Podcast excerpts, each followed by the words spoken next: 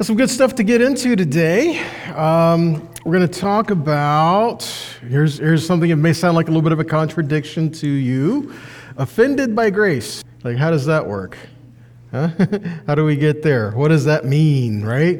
We're going to talk, we'll talk about that for a little bit. We're going to go to uh, one of Yeshua's parables, the parable of the workers in, in the vineyard. We're going to talk about you know, we're, we're all workers in the field, and, and uh, the Father has called us all to these things, but you know, Yahweh gives good things to his people, right? How, good, how many of us can testify Yahweh's been good to us, right? So uh, he, he gives us all good things. The scripture says every good and perfect gift comes from above, right? Every good and perfect gift comes from him. But do we ever look at what somebody else got and how come, say, how come I didn't get that? Do we ever look at something else It's like, wait a minute, but, but God, you gave me this, and like we're happy with it until we see something he gave somebody else. See many of you just kind of shaking your heads, right? Let me put it this way How many of you have had more than one child and you give them a gift? Buddy, everyone better be the same, right? you know, it's like even, even, even, down to, even down to like a cup of juice. Buddy, they'll measure it, you know? But do we do that? Do we do that? You know, you think, Yahweh, Yahweh, you've given me good things, and Yahweh, you're so good to me. Wait a minute, what did they get? Wait a minute, how, how come they got that? I want that. How come I didn't get that? Well, guys, we need, we need to just take a look at some things today and address. You know, Yahweh is good, and He does give us what we need. You know, He gives us perfect gifts. Every good and perfect gift comes from above. He gives us what we need, He gives us what is perfect. And so, what do we do with it? And do we thank Him for it? You know, Rav Shaul says, I have learned what it is to be content, basically, I'm paraphrasing, in everything, right? But notice that phrase learned is in there. How many of us have to learn to be content with what the Father has given? To learn to do these things. Because a lot of times we, uh, we say, Yes, Yahweh, you're good and you're gracious and you're merciful and you are so awesome, but how come I don't have what I need yet? We ever kind of throw that little thing on the end there? You know? And that's, that's the thing we need to stop, it, stop ourselves and pay attention to. It's like, Yahweh, you're so good, you're gracious, you're merciful. These are some things I'm looking at, but you know what, Yahweh? I'm going to surrender myself and let you work what you want to work in my life. Because scripture says, seek first what? See, you guys know this. Seek first the kingdom of Yahweh and his righteousness, and all these things will be added to you. In other words, seek first the things that he desires, and he'll give you what you need. He'll give you the things you desire. Scripture even says he knows what you need before you need it. So it's not like he's just ignoring you, he knows what you need, but yet seek him first. You know, there's many different reasons for this. I think one of which is we can never deny where it came from. That's a good one, isn't it?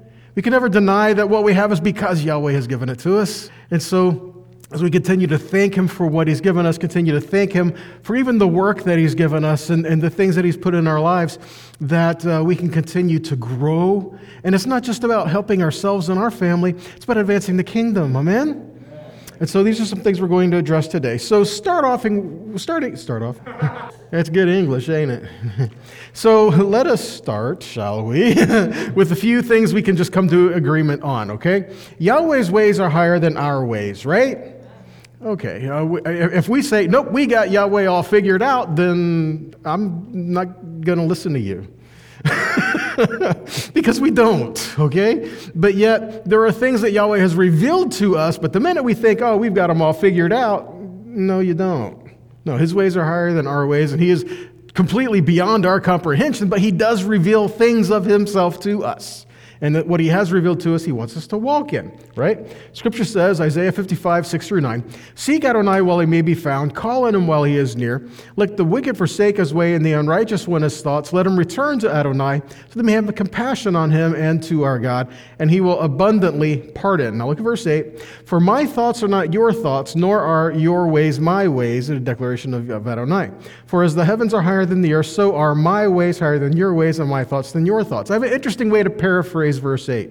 He says, My thoughts are not your thoughts, and I'm going to say, because your ways are not my ways. Because if we're at a place where we're not walking in his ways, we're definitely not going to think like him, okay? If we're continuing in the word, continue learning the word, reading it, discerning these, these things that he's told us to, then we're going to learn what his ways are. Scripture says, that uh, Moshe knew God's ways, Israel knew God's deeds. What was the difference? The difference is Israel knew the things that Yahweh did for them, but Moshe knew Yahweh. See?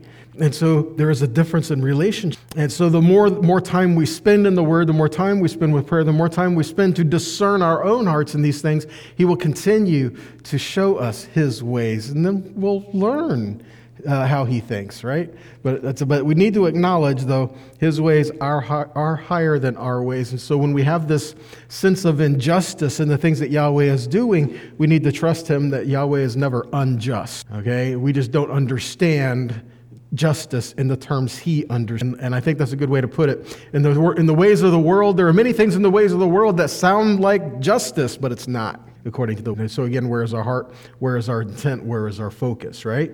Back to this one. Yahweh's justice sometimes doesn't make sense to us, right?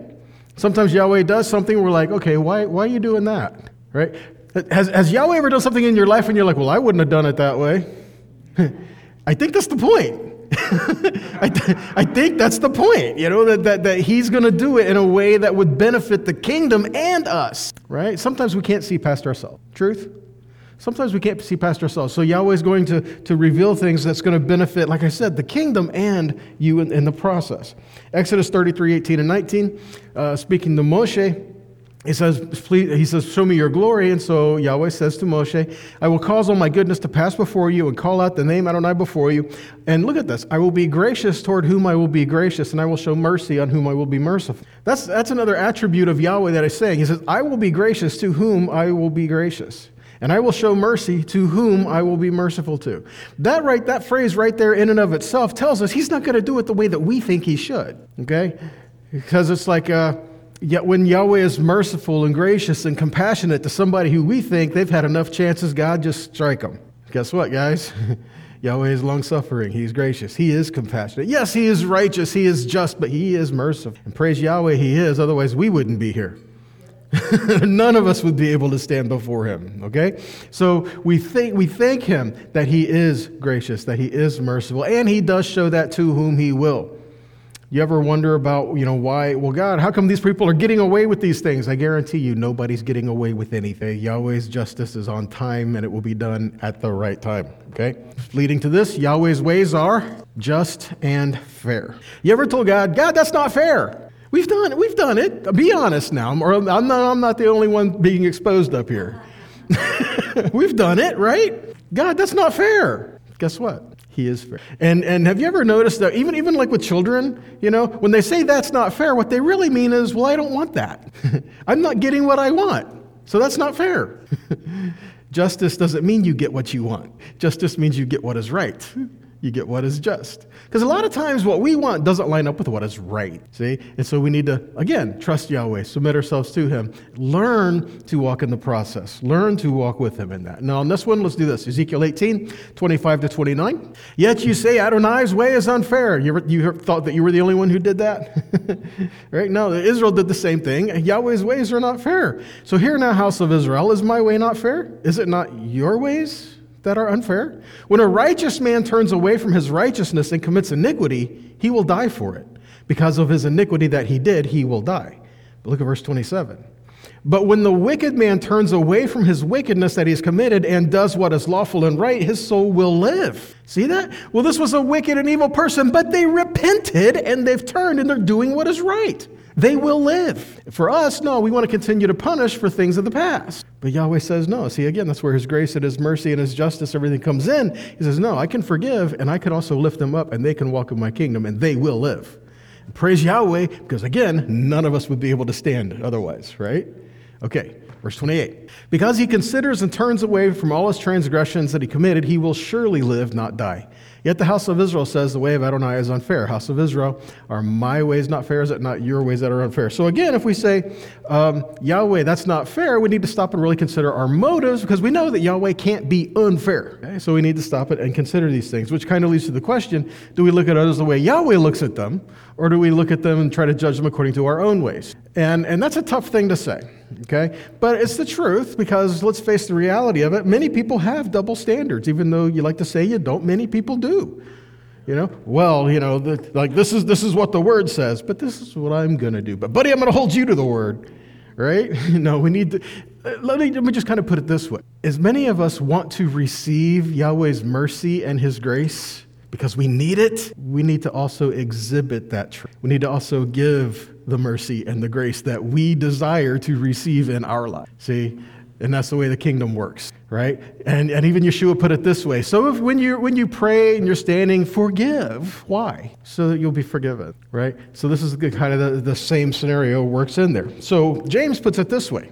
He opposes the proud but gives grace to the humble. Here's a novel idea. Do you ever stop to think that James was quoting from the Tanakh? I guarantee you, any place in the Brit Hadashah where they're quoting, it's from the Tanakh, right? So it, it's in there. I know there's a couple little places where they're talking about other, other apocalyptic script, uh, writings and things like that. But guess what, guys? They taught from the Tanakh, right? And, and, and in the, in the Brit Hadashah, where it says, study the scriptures, do the scriptures, the New Testament hadn't been written yet. Okay? So what scriptures are we talking about? To submit ourselves to Yahweh and His ways, read the Word, learn to walk in it, because that was revealing of His heart, right? Proverbs 3:34 says that Yahweh scoffs at the scoffers, but he gives grace to the humble. He gives grace to whom? The humble. So that means the proud do not get it. Yahweh opposes the proud, but he gives grace to the humble, which means we need to be what? We need to be humble. We need to be humble. And, and, and the more we study the Word, the more we realize we need to study the Word. and, and, and the closer in the relationship we get to the Father, and the more we pray, and the more we start to see Him and see that He is holy, the more we see we need to be more humble. And we need to be thankful that He does give us the grace that allows us to live and allow us. Back to the point that we had at the beginning are we offended when Yahweh does not do or act the way that we think he should? and we and, and our first you know reaction will be oh, absolutely not no i would never be offended at yahweh but then stop and think about it you know are we or do you ever say you know to yahweh well that's not right or that's not fair or how come i and they i mean anytime we do things like these we're bordering the area of be careful to not let these things grab a hold of our heart and allow these things to be uh, to in us that that's uh, that can deceive ourselves in the midst of these things right what is our motive for a relation? What is, I mean, when we talk about relationships, we're talking about covenant, we're talking about devotion, opportunity, greed, fear. How about this one? Someone else lied to us, so this must be true. Stop and think about these. Because what is the reason that we are following Yahweh? Guys, how about this one? We love Him because He first loved. If our relationship with the Father is not built on love, it's going to fall. Anything else will fall. See, if it's not built on that love for Him, and we learn to grow in that, don't we? We didn't know Yahweh. We didn't love him, but he loved us. And he said, I have a better way for you. I can, I can forgive you. I can make atonement for you. I can bring you into my presence, and I can show you how to have life and have it abundant. That's what Yeshua came to do, right? John 10 10. How come they have life and have it how? Abundant life. So this is what we're looking at. What is the basis of our relationship for the Father? And I have I've heard of many people who have who've come to faith in Yahweh saying, well, I've been taught lies my whole life, so I'm going to turn away from all these lies. I'm, I'm going to go to Yahweh. But here's the here's the problem. And I'm not saying that some of these things don't have validity, but here's the problem with that. That's not the right pursuit. That's still an intellectual pursuit. That's still a pursuit of knowledge.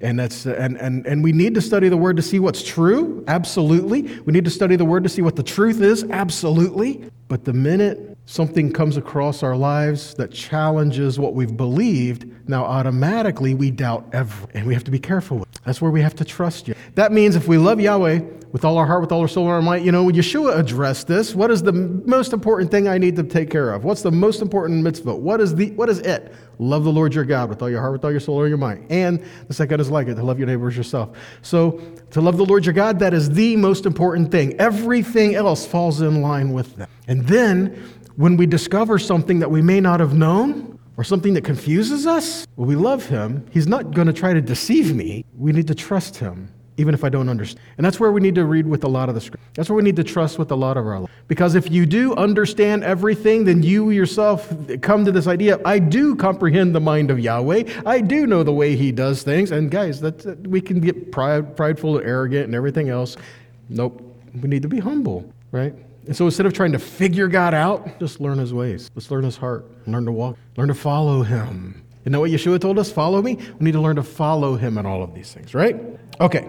So, before we get to the parable, have we asked the same question that Peter did? How many of you guys really enjoy Peter in the scripture? How many of you guys can really see yourself in a lot of the things that Peter addressed?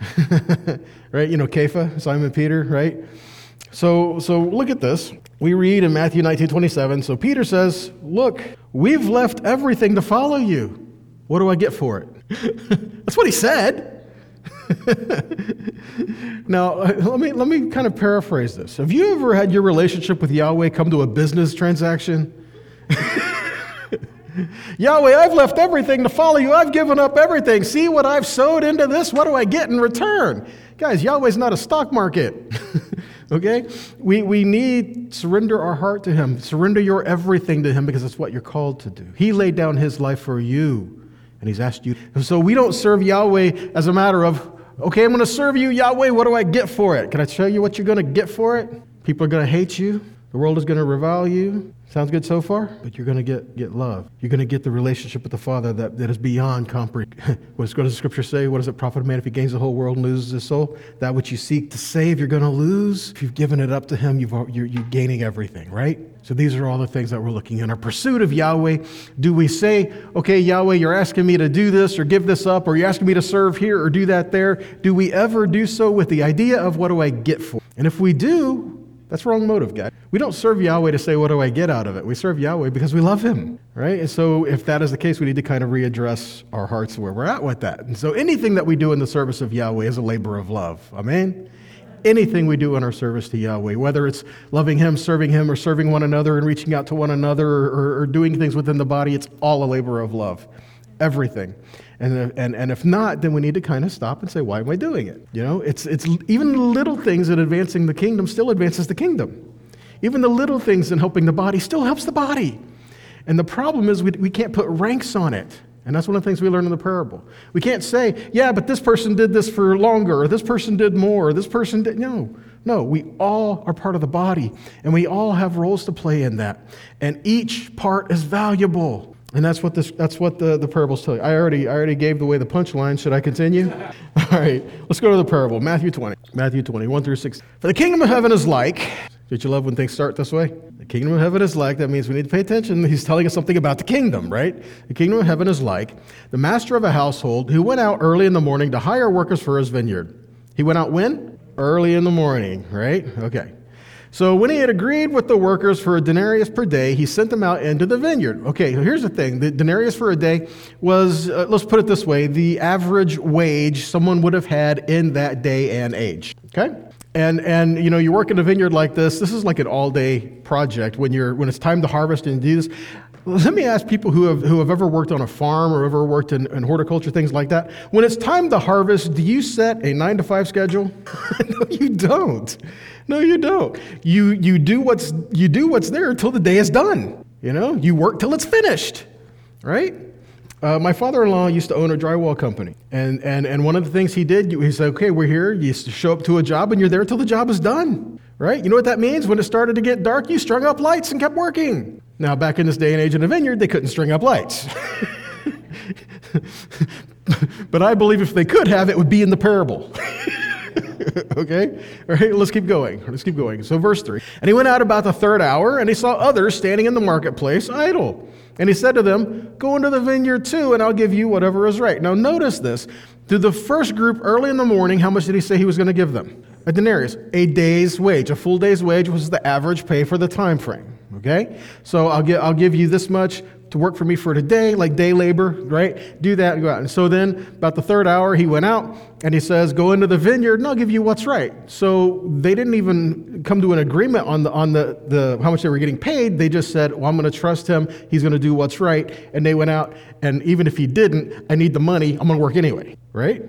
Okay, verse 5. So they went, and again he went out about the sixth and the ninth hour and did the same. So he went out in the morning, went out the third hour, went out the sixth hour, went out the ninth hour, and then about the eleventh hour he went out and found others standing around, and he said to them, Why have you been standing around here idle the whole day? Because no one has hired us, they said. And he said to them, You go into the vineyard too. And now when evening came, the owner of the vineyard said to his foreman, Call the workers to pay them their wages, beginning from the last to the first. What? Now, I don't know if you know how they did the, the, the, the, calling like the hours in the scripture. It wasn't like 1 o'clock, 2 o'clock, 3 o'clock kind of a thing. They had the day that was divided And, um, and, and, and it was the, divided by time of sunlight, and it was divided into equal parts. And so uh, a, a, an hour per se could have been longer than an hour, it could have been less than an hour, depending on the amount of sunlight in the day. Right? That's why it says, so when evening came. right? So now, this, essentially, the point we're getting to is it had been all day in the sun right? And vineyards. So when's the time frame of the ripe harvest for the vineyards that are doing this? We're talking June, July. So how long was the day? It's not like December, right? Where you're working all day until it gets dark at 3:30, right? so they're working all day and the sun is you know starting to go down at like 9, you know. So they're working all day and so he goes out and he says, okay, so it's time to pay everybody. Uh, so call in the workers and start with the ones that we last hired, the new hires, right? The ones who have only worked an hour, if that. Right? He went out about the 11th hour, right? It means it's, it's almost evening. So, where was the vineyard? We don't know where the vineyard was, but I guarantee it wasn't across the street. So, still, they had to go to the vineyard. So, they go out there, and then he says he hires them, and then, so we're talking, they maybe worked, what, half an hour? And let's call them and pay them first. Stop for a second. How would you feel? I guarantee, you know, just think about it. I don't think any of us would, uh, if this happened at our job, I don't think any of us would be like, oh, well, that seems fair, right? What happens? Verse 9. So those who had come about the 11th hour each received a denarius. Okay, stop to think about this for a second. So the one who, who only worked, the, the, who just worked just this little bit, only just an hour, if that, he gets a denarius, which is a full day's wage. And you know what he's thinking? cool. This is awesome. All right. I'll take it. Hey, you need work tomorrow? right? And so, you know what the other people are thinking? The guy that was hired at the first of the day said, well, whoa, wait a minute. Now, if he got a denarius, he only worked an hour, he starts doing the math, what are you going to expect? Right? Now, mind you, was he hired an hourly wage? He was hired for the work for the day, wasn't he? So, this is what happens. So when the first came, they supposed they would receive more. Wouldn't you? But they received only a denarius. But when they received it, they began to what? Grumble, grumble, grumble at the master of the house. And they said, Wait a minute. These last guys only came and did an hour, and you've made them equal to us. And we bore the burden of the day. We went through the scorching heat. We went through, we worked our tail off and sweating and we are exhausted and it was hot and, and, and we only get a denarius and you gave them the same thing. That's not fair. There's a problem. And it's not with the, it's not with the vineyard owner. Verse 13. But answering, he said to them, Friend, and can you hear the tone in that? It's not like, friend. no, it's like, friend, right? You hear the difference in the tone there? It's like someone coming up to you telling you whatever, and you're like, hey, buddy, right? This friend, I'm doing you no wrong. Didn't you agree with me? Wasn't this our agreement? We had a contract, didn't we? You agreed to it. I gave you what we agreed to. What's the problem? Problem is, instead of honoring the agreement and being thankful for receiving what he initially was more than happy to do, he started looking at what other people and he started comparing what he got versus what other people got. And then when he got what was agreed on and what was given to him, then he wasn't thankful for what he had anymore. He wanted what someone else had. Guys, do we do this? You need to be careful. Be careful. So look here, verse 14. He says, So take what is yours and go, but I want to give this last guy the same as you. Basically, kind of like, it's my money. I do what I want with it, right? We agreed on something. I gave you what we agreed. I can do what I want with my money. I gave him the same I gave you. Am I not permitted to do with what belongs to me? Or am I evil because, or, or better yet this way, or is your eye evil because I'm good? See, that, see what he's saying there. Are you evil? Is your eye evil? This is translating like jealous, jealousy, okay? Are you jealous because I am good? Stop and think about for a minute what the guy did have in it. He was jealous. In verse 16, he says, So the last will be first, and the first will be last. This is, again, this is Yeshua speaking in the parable he was giving here. So the last will be first, and the first shall be last. Guys, let me, let me kind of put it this way as well. When salvation is given to you, did it cost more to make atonement for you than it did for somebody else? The day that Yeshua was crucified, put in the ground, and resurrected, the person who, who received him that day, decided to follow him that day, is it any different for you today? Do you not both receive the same reward? It's no different. And so, again, we need to be thankful for the things He always given. It's kind of like the manna as well. I mean, Yahweh says in the, in the morning, the, they, the people left out with the matzah. They came out of Mitzrayim and they had the matzah, the, the work of their hands. They did this. And at a certain point of time, they're going to run out of matzah. And they did. And then they said, Moses, we're hungry. I'm being nice, okay? That's, that's a nice way of putting it. They said, Moses, we're hungry. You're going to give us food or what? Right? And Yahweh says, I'm going to give you man. He says, I'm going to give you bread from heaven. And so they come out from their tents the, mor- the, the next morning, and, and we, we think about it this way. They saw this thing on the ground, and they said, Oh, it's manna. That's not what happened, okay? Scripture says they came out of their tents, they saw it, and they said, Mahu, which means, What is it? they didn't name it, they asked, What is this? Right? So it was called manna from that point forward. Because Moshe said, This is what Yahweh said that I told you yesterday he was going to have for you today. Hello, were you listening? right? And so they went and they gathered it and they collected it and then they rejoiced. Yeah, I mean, it was so awesome. The next day they had manna. Great, this is awesome. The next day they had manna. This is so cool. 300 days later we have manna. Do we ever get to a point where what Yahweh is giving us supernaturally and freely out of His grace and His mercy, we come to a point where, where we're like, that's it? That's all I get today? Manna? really? That's all you need. he's given you everything that you need. We need to receive it. Be thankful for the gifts He's given us. Walk with Him in that as we follow Him every step of the way into His kingdom. Amen? Kind of go over this quickly. So the landowner goes out and hire workers at different times of the day. Signifies that God calls us at different stages of our lives. Not even just periods of time through history, but even different stages of our life. Some of us have known Yahweh since we started to learn how to walk, and others of us, uh, you know, just get much later in life say, I've just realized I didn't know anything about him, and God just kind of went, here I am, right? And every point in between, Yahweh calls us at different points in our life. The landowner pays each worker the same wage regardless of when they started working. It's all the same. It's all the same thing. We often think we deserve more because our efforts or of our sacrifices. However, this parable challenges the mindset, reminds us that God's grace is not something we earn or deserve. The workers who were hired first felt entitled to more because they worked longer. I've worked longer, I'm more experienced, I'm better at it. I should get better pay. Not the way it works. We're all working for the kingdom. That means we're not looking out for ourselves, we're looking out for the kingdom. It helps build the body. And if the part of the body is doing well, then it helps benefit the rest of the body, right? Okay.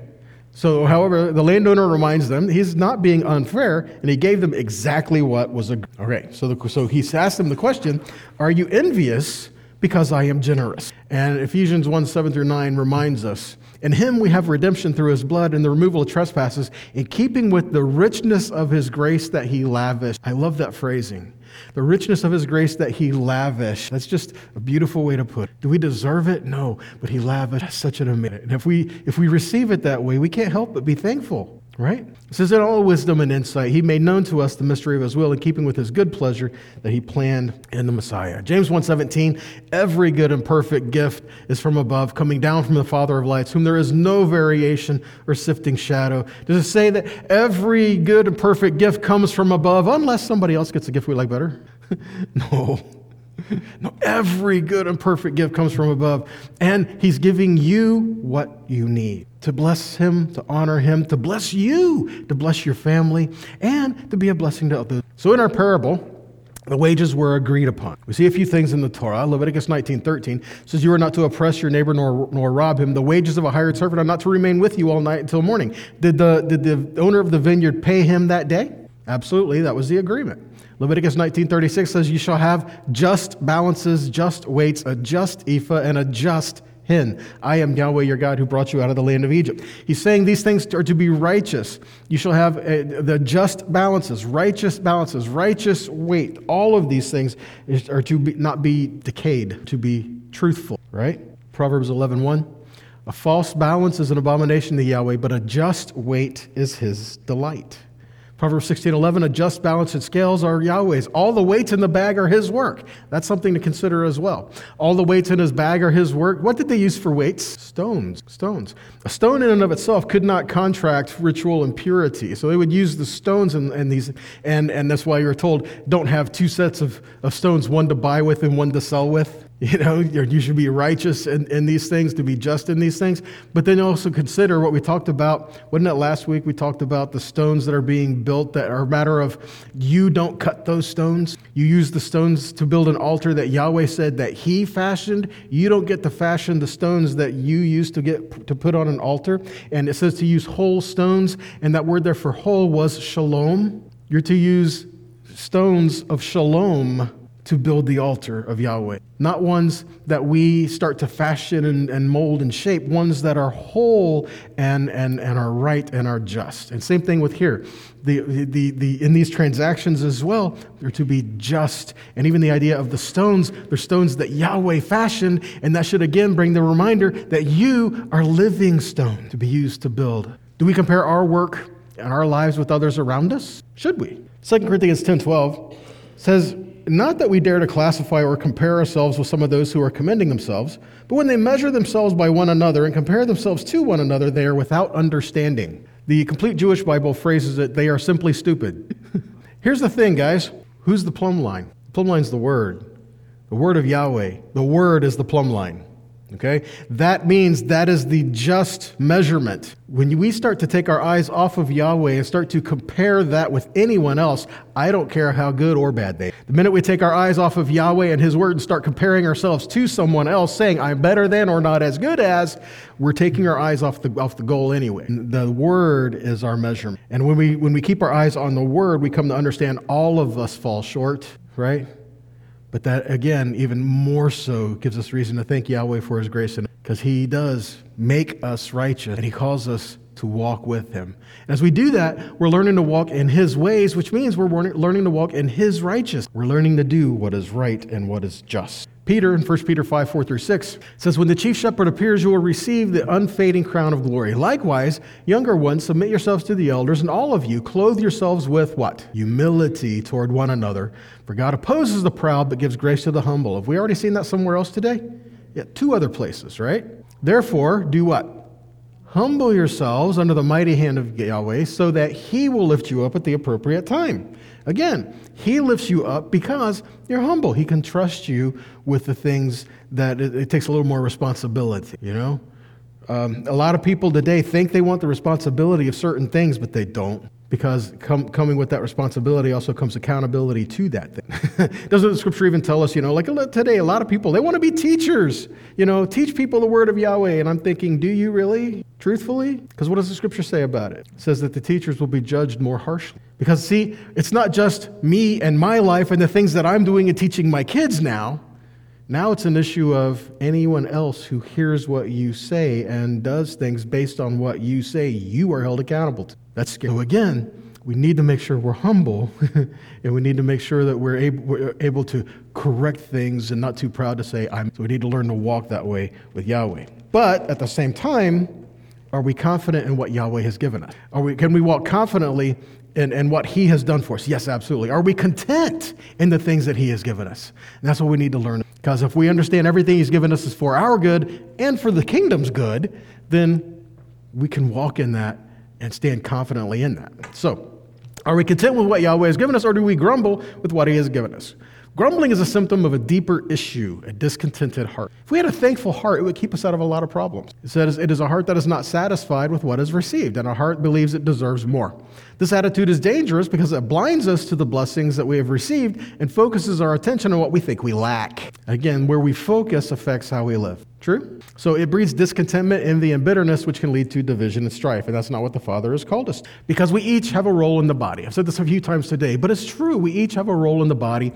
And if one part of the body is not fulfilling its function, then the whole body is weak. The whole body suffers.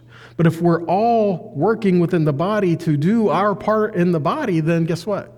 It's healthy and it functions, and it's something that we can use to help uh, uh, bring, bring life to others. 1 Corinthians 12, 11, and 12 says, But the one and the same Ruach activates all these things, distributing to each person how? Individually as he wills. So, even talking about the body and the gifts within it, it says that Yahweh gives by the same Spirit to each person individually as he wills. We can't say, but yeah, Yahweh, you gave this person some awesome gift. How come I don't have that gift? Because he gave it to them. Maybe he's got something else planned for you. Or he didn't say, say that you can't have that gift, but maybe now's not the time for it. See?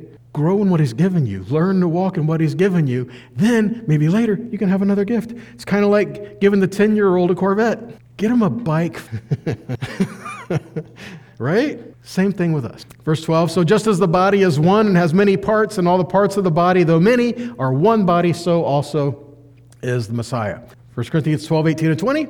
But now God has placed parts, each one of them, in the body as he desired. And if they were all one part, where would the body be? But now there are many parts, yet one body. How about this? Run the race that is set before your brother. No.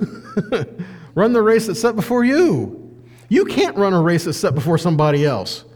You'll be tripping and falling and trying to get in. No, it's just not going to work. Run in your lane, you know? You ever watch a race and, and have a runner who, who gets out of their lane and, and, it trips up everybody? You ever see one where it tripped up everybody? and The person who was way behind now all of a sudden wins?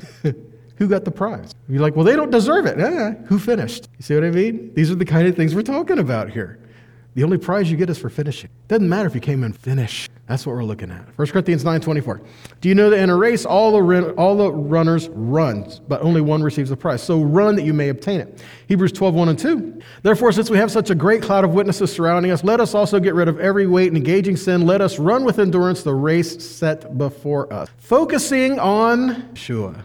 See that? He didn't say run the race set before you, focusing on the one who's running next to you. Focusing on the one running ahead of you Focusing on the one running behind you. Focusing on the bleachers. Focusing on the, on, on, on the snack shack.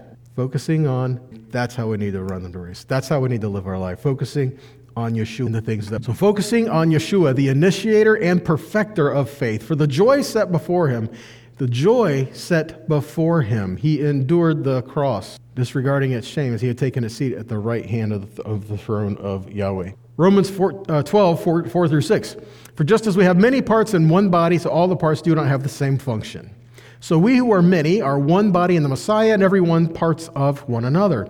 We have uh, gifts that differ according to the grace that was given. Same thing when it comes to the workers in the vineyard. I guarantee you, everyone was at a different skill level, and there may have been some people to go work out there, to go work in the vineyard, and he says, Okay, here's your cutters, here's your bucket, and they'll be like, What do I do with this? Right? But it doesn't matter. The important thing was that they go out there and they start doing it. How do you learn? You do it. And you make mistakes and you learn from Romans 12, 15. Rejoice with those who rejoice, weep with those who weep. Live in harmony with one another. Do not be proud, but associate with the lowly. Do not be wise in your own eyes. Repay no one evil for evil. Give thought to what is good in the eyes of all people. And if possible, as far as it depends on you, live with shalom with all people. So we're talking about the vineyard and working in the vineyard. So we talked about the workers. What's the vineyard? You know, we talked about things with the harvest and the wheat and everything else. What's the vineyard? I believe the vineyard relates to Israel. Here's some other things too. Uh, Numbers 22 to 24 to 25. Remember the story of Balaam, Balak? Balak hired Balaam to come and curse the people Israel, right? And so, uh, not belaboring the, the, the, the long, drawn out story we can give regarding that, but the short of it is Yahweh said, Do not go with them, do not curse them, because I have blessed them. And he kind of threw a tantrum, negotiated with the king, and Yahweh's like, Look, you go, you say only what I tell you to say, don't you dare. And so he goes along the way, and I believe the, his intent was still to do what he was hired to do. Think about it. He's going to go with him, travel this way, to go spend this time with this king, to go through all this stuff and not get paid. We're talking a lot of money here. So what's he going to do? Right? So I believe his heart was, was to go and try to, in the process of trying to go, trying to find a loophole. right? So what happens? The angel of Yahweh stood in the narrow path between the vineyards with a wall on either. And when the donkey saw the angel of Yahweh, she pushed against the wall and pressed Balaam's foot into the wall, so he struck her again. Three times the donkey did this. And then, can you imagine? He starts yelling at the donkey and arguing with the donkey and talking back and forth with the donkey. And here's the king's men looking at him like, Are you seeing? This is the guy that the king wants us to bring? He's yelling at this donkey, right? But here's more food for thought. Rabbinical tradition identifies the wall with a pile of stones erected by Jacob and Laban. Do you remember the story with Jacob and Laban? that when they go and, uh, and, and Yaakov is going to return back home and he's taking his wife and children with them, Lavan meets up with him, says, You took my idols. And Yaakov says, I did not. And they had this thing before them. Well, they set up, a, they set up stones before them as a witness to testify that neither one of them would cross this path to do uh, dishonor to the other. So they would say this, this was what was going on here. Now, again, this is just food for thought, things to consider, right? Balaam identified as a descendant of Laban. And so as he's going to cross over these, this border, going to Israel to curse them, that even goes against the oath that Jacob and Laban made with, with one another. You know, how many of you have heard the, the phrase, May Yahweh watch between us as we're apart from? And you quote that as a scriptural thing, meaning it's endearing, right? Wrong. That's not, that's not what was given there. It was given as an oath, as something to swear to. It's like, may God watch over you if you ever dare try to come back here, you know, kind of a thing. So again, things to stop and consider that was really going. The vineyard is Yahweh. The vineyard is, and you do not try to, to bring harm. Again, the narrow path between the vineyards. Isaiah 5 7 says, The vineyard of Yahweh Zavaot is what? The house of his, and the men of Judah are his pleasant. Jeremiah 12 10, Many shepherds have destroyed my vineyard what was the vineyard? The house of. They have trampled down my portion, and they have made my pleasant portion. People have trampled down the people of Israel and not helped and not helped defend them and not helped culture them and plant them into to be to help become the people working. Jeremiah 31 5. Again, you shall plant vineyards on the mountains of Samaria, and the planters shall plant and shall enjoy the fruit. Jeremiah 31:10 Hear the word of Yahweh, O nations, and declare in the coastlands far away. Say, He who scattered Israel will gather him and will keep him as the shepherd keeps his flock. He says that he will keep Israel. In other words, he's going to keep his vineyard. He's going to keep them, and he will be the shepherd over them. He will watch over them, and he will guard them. But again, Jeremiah 31:5, you will plant them in the mountains of Samaria. That's prophecy, isn't it? Guess what, guys? Last time we were in Israel, where, where are the mountains of Samaria? Where is Shomron? That's northern Israel. That's the northern Israel. That's in the portion that was given to Ephraim near Shechem, and the portion of the, literally in the, in the area, the region that was given to Ephraim. You know Mount Gerizim and Mount Ebal? It's up in that way. So we're here in the Shomron, and then they'll have vineyards in the Shomron there are vineyards. There are vineyards in the Shomron. There are vineyards in this area of Israel. And guess what, guys? They're producing fruit. They're actually producing this is a fulfillment of prophecy. It's happening. Isaiah 61, 1 through 5. Speaking of, the Spirit of Adonai Elohim is on me because Adonai has anointed me to proclaim the good news to the poor. He has sent me to the blind, to, to bind up the brokenhearted, to proclaim liberty to the captives and the opening of the prison to those who are bound, to proclaim the year of Adonai's favor and the day of God's vengeance, to comfort all who mourn, to console those who mourn in Zion, to give them beauty for ashes, the oil of joy for mourning, the garment of praise for the spirit of heaviness, that they might be called oaks of righteousness righteousness, the planting of Adonai, that he may be glorified. See that? Oaks of righteousness, planting of Adonai. All these things keep going. Verse 4. They will rebuild the ancient ruins. They will restore former desolations. They will repair the ruined cities, the desolations of many generations. Look at verse 5. Strangers, meaning those who are not natural descendants of Israel, and uh, strangers will stand and shepherd your flocks. Children and foreigners will be your plowmen and vine dresser. Guess what, guys? There are people from the nations of the world who go, or go to Israel to help prune and tend and harvest the vines of the grapes that are there in Shomron. Guess what? Isaiah 61:5 is happening. It's prophecy. And this is another way where Yahweh is fulfilling his word, and he's doing it through his he's doing it through those who are called by his name. He's doing it through those who have a heart for yahweh and have a heart for israel have a heart to do these things. Therefore they're going and doing these things. And how many people are doing this without even stopping to realize yahweh prophesied you are going to do this? And they're doing it. See again back to the thing we talked a little bit about last week where it says when we read a prophecy in scripture we stand back and we go yahweh that's awesome. When are you going to do it? Instead of saying yahweh that's awesome. What's my role that's what, Yahweh, these prophecies in your word are so awesome. This is amazing. What's my part in? What do you want me to do? And so we're building the kingdom. We're supposed to. The mindset that we approach to the scripture. It's not like reading the word, yes, Yahweh's going to do amazing things. Even if it's a matter of even just being there to witness it, he still wants us, to, right? Hebrews 11. How many of you guys have read Hebrews 11? We need more hands up. Hebrews 11, the amazing faith chapter in the Bible. It's like, and everywhere you read it, by faith, so and so did something. So if we're walking in faith, we have a role. we have something we need to do, right? Matthew 9. Almost finished here. Matthew 9, 36, 38. Yeshua. When he saw the crowds, he felt compassion for them because they were harassed and helpless, like sheep without a shepherd. And he said to his Talmidim, The harvest is plentiful. Therefore, pray to the Lord of the harvest that he may send workers into the harvest field. Even in that, see that? He says, the harvest is plentiful, but the workers are few. This few can, can mean small in number, but it can also mean not equipped. You don't have the right tools for the job, you know? So we need two things to happen here. We need to equip the workers, and we need a good amount of them, right? And then he says, then pray to the Lord of the harvest that he sends the workers into the harvest. So we're saying, Yahweh, you're going to do some great and amazing things. And he's like, yeah, I gave you the tools, go do it. What's Matthew 10, 6 through 8. But go instead to the lost sheep of the house of Israel. Remember when he sent his, his disciples out? He sent them, says, Go to the lost sheep of the house of Israel and go as you proclaim, the kingdom of heaven has not a matter of the kingdom of heaven will be here someday, somehow. It's al yad, at hand, right here. Al yad, meaning on hand, means on hand. How much closer can you get than on hand? And that's what he's saying, the kingdom of heaven. And then what does he say? Heal the sick, raise the dead, cleanse those with sorrow, drive out demons. Freely you received, freely give. That's the point I want to make here, this last part. Freely you've received, now what do we do with it? Freely give. Yahweh has given to you many things, but he's given it to you to equip you for something to take the See, you can you can receive and you can grow and you can learn, but when you start to let that pour from you, freely you've received. In doing so, the kingdom, people, his presence, and a people to show his glory. Amen.